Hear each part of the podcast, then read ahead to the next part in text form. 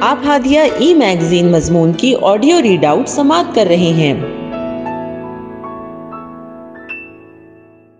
سامعین، السلام علیکم ورحمۃ اللہ وبرکاتہ۔ میں ادیبہ مسکان، ہادیہ کے شمارہ مارچ کے مضمون کی آڈیو پروگرام میں آپ کا استقبال کرتی ہوں۔ آئیے ہم اس کا آغاز ہادیہ کے زمرہ معمار جہاں تو ہے، جس کا عنوان ہے، حجاب سے پہلے اپنا نقاب اتاریے جناب۔ اور اس کے مترجم محمد اسد فلاحی ہیں۔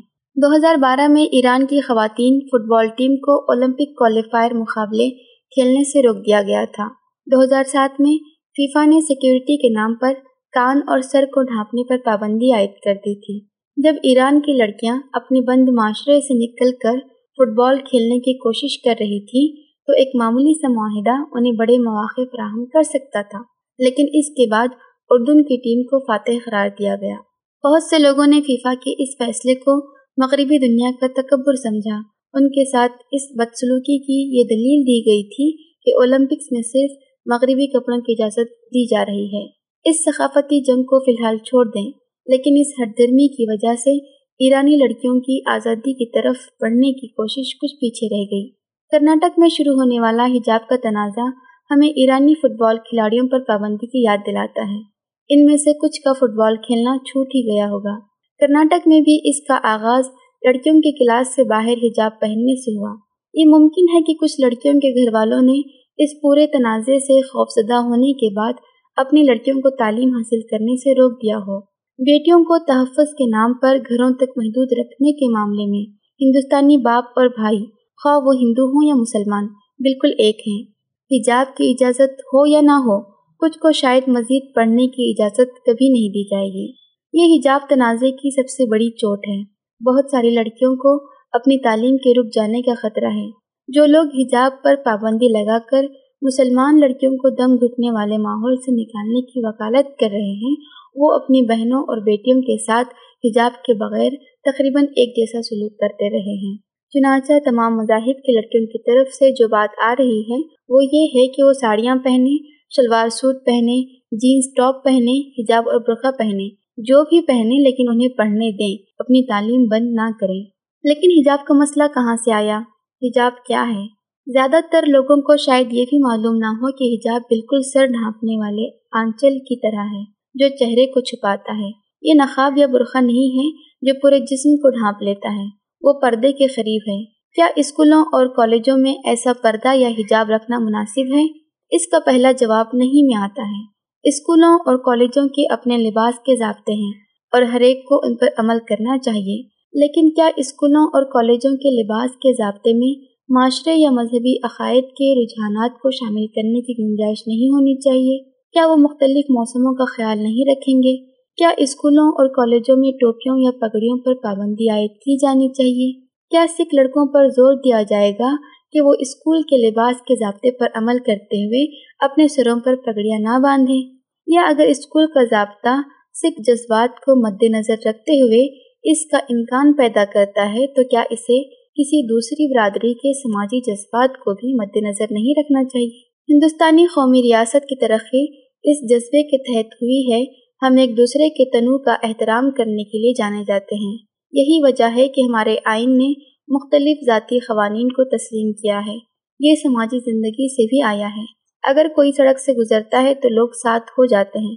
کسی کو شکایت نہیں ہوتی کہ آرتی کے نام پر راستہ بند کر دیا گیا ہے۔ جب بارات چلی جاتی ہے تو لڑکے دیر تک راستہ روک کر رقص کرتے نظر آتے ہیں۔ کسی کو برا نہیں لگتا۔ درگاہ پوجا گنیش اتسو چھٹ، محرم، کنور یاترا، ایسے ہر موقع پر سڑک جام ہو جاتی ہے۔ شہر رک جاتا ہے۔ کچھ کام بھی رک جاتا ہے، لیکن کوئی شکایت نہیں کرتا۔ ہر کوئی جانتا ہے کہ یہ ہندوستانی معاشرے کا تال ہے۔ اس کے لیے بہت زیادہ ہانپنے کانپنے والے رد عمل کی ضرورت نہیں ہے۔ اسکولوں اور کالجوں میں بھی اس تنوع کے تصورات ہیں۔ کوئی تلک لگا کر آتا ہے، کوئی پگڑی یا ٹوپی پہنتا ہے، کوئی حجاب اور برقع پہنتا ہے۔ یہ ہندوستان کی خوبصورتی بھی ہے جو یہاں نظر آتی ہے۔ کرناٹک کے اسکولوں اور کالجوں میں بھی لڑکیاں طویل عرصے سے حجاب پہن رہی ہیں۔ انہوں نے کسی کو پریشان نہیں کیا۔ ہندوستان میں کچھ لڑکیاں کچھ بھی پہن لیں، ان پر چھینٹا کشی کی جا سکتی ہے۔ اگر وہ جینس اور ٹاپ پہن کر جائیں تو انہیں بدچلن قرار دیا جاتا ہے۔ اگر وہ ساڑی، سلوار، سوٹ پہن کر آنا چاہیں تو انہیں تو بہن جی بنا دیا جائے گا۔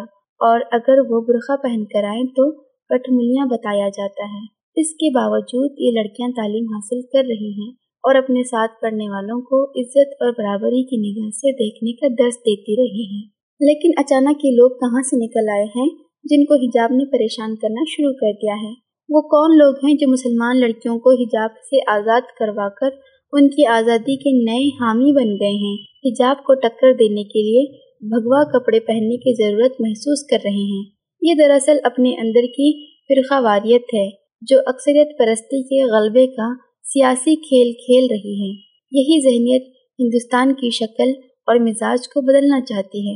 اس ذہنیت نے اس پول پر بھگوا جھنڈا لہرایا ہے، جس پر چھبیس جنوری کو ترنگا جھنڈا لہرایا جاتا ہے۔ کسی نے اس کی پرواہ تک نہیں کی۔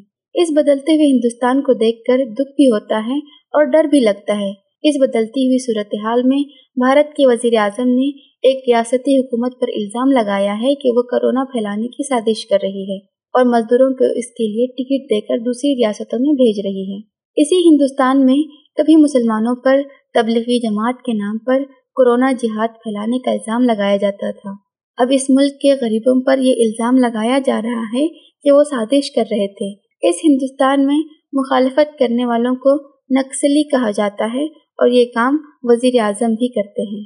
حجاب کی طرف لوٹتے ہیں۔ مذہبی اعتقادات پر ذاتی طور پر عمل کرنے کو پسماندگی کی علامت سمجھا جاتا ہے۔ لیکن آپ ایسی شناخت نوچ کر پھینک نہیں سکتے۔ یہ لڑکیاں تعلیم حاصل کر رہی ہیں اور خود فیصلہ کر رہی ہیں کہ وہ حجاب کب پہنیں گی اور حجاب کب چھوڑیں گی۔ سچی یہ ہے کہ ہر برادری میں ایسے رد عمل اور سیاسی لوگ موجود ہیں جو اس طرح کے مواقع سے فائدہ اٹھانے کی کوشش کرتے ہیں۔ ایک جنونی کیفیت کو دوسری جنونی کیفیت سے طاقت ملتی ہے۔ لڑکیوں کے حجاب اتارنے سے پہلے یہ ضروری ہے کہ اکثریتی ذہنیت اپنے نقاب اتارے۔ اس کے بعد وہ تاریخ کے آئینے میں اپنا چہرہ دیکھے، پھر وہ اس کی حولناکی کو دیکھ سکے گی۔ ہادیہ مضمون کی آڈیو سماعت کرنے کے لیے شکریہ۔ امید ہے کہ آپ کو پسند آیا ہوگا۔ ہمیں آپ کے مشورے کا انتظار رہے گا۔ اپنا مشورہ، تبصرہ اور مضامین editor at Hadia dot in پر ارسال کریں اور ہادیہ ای میگزین کے مضامین کو پڑھنے کے لیے website W W W dot Hadia dot in subscribe کریں۔ انشاءاللہ، ہم اگلے ہادیہ ای میگزین کے شمارے سے دلچسپ مضامین کی آڈیو لے کر حاضر ہوں گے۔ تب تک کے لیے اجازت۔ اللہ حافظ۔